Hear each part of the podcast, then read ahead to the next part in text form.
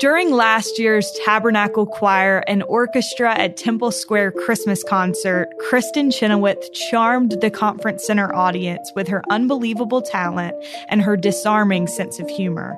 This Christmas, the concert will have the opportunity to fill even more people with Christmas cheer as it airs on BYU TV and is released on CD and DVD. Kristin Chenoweth is an Emmy and Tony Award winning actress and singer. In 2015, she received a star on the Hollywood Walk of Fame. In 1999, she won a Tony Award for her role in You're a Good Man, Charlie Brown, and was also nominated for her performance as Glinda, the Good Witch, in the original Broadway cast of Wicked. She recently released a music album titled For the Girls and stars in the upcoming Hallmark movie, The Christmas Song. She received a master's degree in opera performance from Oklahoma City University and was inducted into the Oklahoma Hall of Fame. This is All In, an LDS Living podcast where we ask the question what does it really mean to be all in the gospel of Jesus Christ? I'm Morgan Jones, and I want to invite you to listen in on this conversation that I recently had with Kristin Chenoweth. So I, I have to tell you, I saw your interview with Kelly Clarkson, who I love and you encouraged her to sing with the choir, which was amazing because I encouraged Mack and Ryan to have her sing with the oh, choir. You did? Yeah. I just told her, she's like, what must have that have been like? And I said, girl, you too can experience it. I'm sure they would love to have this voice. I mean, that voice is just incredible, her voice. So yeah, by the time it was all over, I think I, am like, Kelly, you need to be going next year. So yeah. I'm just putting it out in the universe. Totally. Well, I'm, I'm curious, why would you encourage, if you're talking to another artist, mm-hmm. why would you encourage them to take advantage of this opportunity if they're given it? Two reasons. Number okay. one, the fact that you get to stand up there with musicianship the kind of musicianship out of the orchestra right. and the kind of vocal prowess that that choir has. So we don't get that very often. You also don't get to have 25,000 people with an unobstructed view of like spirit celebrating this holiday together at once. Hardly ever. I mean, we go online now, we watch things, we listen to podcasts.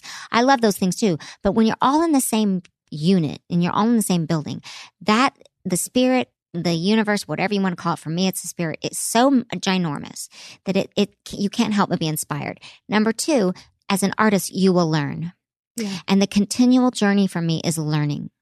I continue to learn. It was so funny when Mack was conducting me, we were singing, Angels from the realms of glory. Now I know it from my church, but I have, we have different words.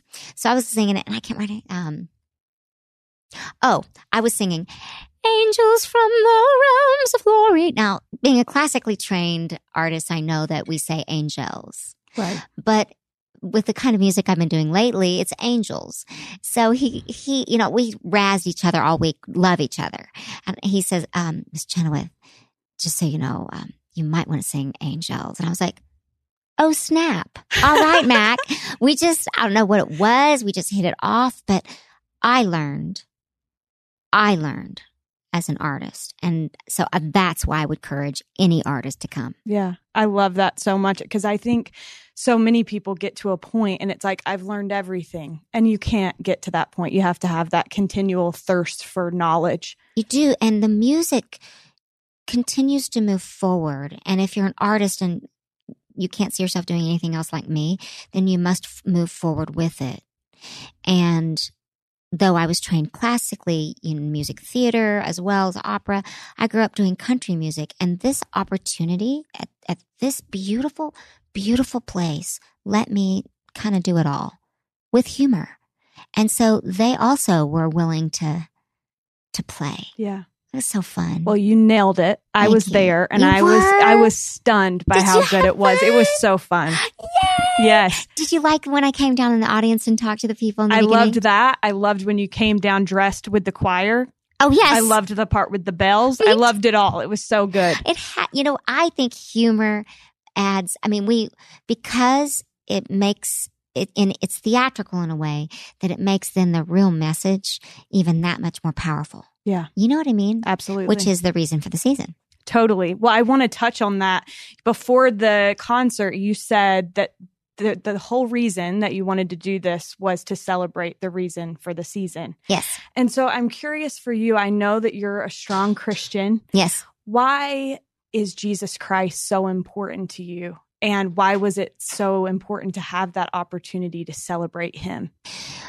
Because so oftentimes, and I did a Christmas album several years ago, and I've, I found that I had to do half secular and half because not everybody believes like us, right? And but Right. that's part of life. That's the truth. That's the great part about being human is getting to discover all different kinds of beliefs. But it's really nice to get to sing about what your truth is and your authentic truth. And mine is, you know, I'm no, I'm not perfect. I've made a lot of mistakes. I've made decisions that some Christians wouldn't make. I've played roles that some people wouldn't play. Do you know what I mean? I'm just Yeah. speaking truthfully. Yeah, no, I appreciate that. Of course. However, there's no doubt that I know who to whom I belong. There's no doubt that I know who's running the show. And it ain't me. So to get to celebrate literally the birth of our Savior with people who are of like mind. I, I work with people all the time who don't believe like me, and that's fine and lovely too. But this was special. Yeah. I loved how you mentioned that two of your aunts flew out to see the concert. What did they say afterward? Were they just so proud of you Well, they were there every night. they were there every night with bells on? with bells on, literally. Yeah, the so I have six aunts, now five. One's in heaven. And they're like the Steel Magnolias. They're all different versions of each other. Bananas in the best possible way, and of which I am too. So it, I understand it. But to have my because my dad got pneumonia that week, so my mom and dad couldn't come, which was a Mm. big bummer because they like my whole life. This is a tradition, family tradition for us to watch it on TV. So that I was getting to do it. So my one aunt, Tommy Joe, is a member of the Mormon Church, Okay. and I said, "Did- "Would you want to come to this?" And she broke down in tears. At, at Thanksgiving, it was like, "What do you mean?" I was like, "I'll fly you out. We'll bring you out." Actually, the church did. They brought her out, and she just like that. Just you don't even know what that meant to her. We probably do. Like it meant everything to her. And then my other aunt, who's like of like minded, like we are, just was like, "I'm so happy to get to share this with you." And though it wasn't my parents, it was my aunts, who are in some ways not more proud, but just like. That's our girl. That's Right. our baby. We've known her since she was born. Well, and kind of that's a whole part of that experience for you now is looking back and them being a part of it, which is so neat. They have my my aunts, the women in my life have meant everything. I've had such lucky I've been lucky in that I've had a lot of strong women in my life who've given me a lot of not not to be confused with uh, overconfidence because I'm plenty insecure like we all are. We're you know we're human, Right. but um I've had a lot of strong women help me through the years. I love that. Kristin, when you look back on this experience, what are, is there like one memory that stands out in your mind that you'll carry with you from having had the opportunity to perform with the Tabernacle Choir? There's two. Okay. Um, one is on a less serious note. One night, the first night, I I did something silly with Mack and I made him blush. And then it became my mission to make him blush as much as possible. So we had so much fun and he and it was oh, I love him. The music he's such a good teacher. Yeah. He's such a good teacher watching him with the choir, watching him with the orchestra, seeing his technique, reminding me of how I was taught to, right? That's that's the silly fun part. Yeah. The the real part was full circle moment for me because I watched Miss America, the Tony Awards, and the Mormon Tabernacle Christmas special every year. So is a, a rite of passage. Yeah.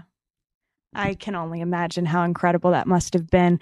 As we wrap up, Mhm. so the name of this podcast is All In. And on each episode of the show, we ask people, what does it mean to you to be all in the gospel of Jesus Christ?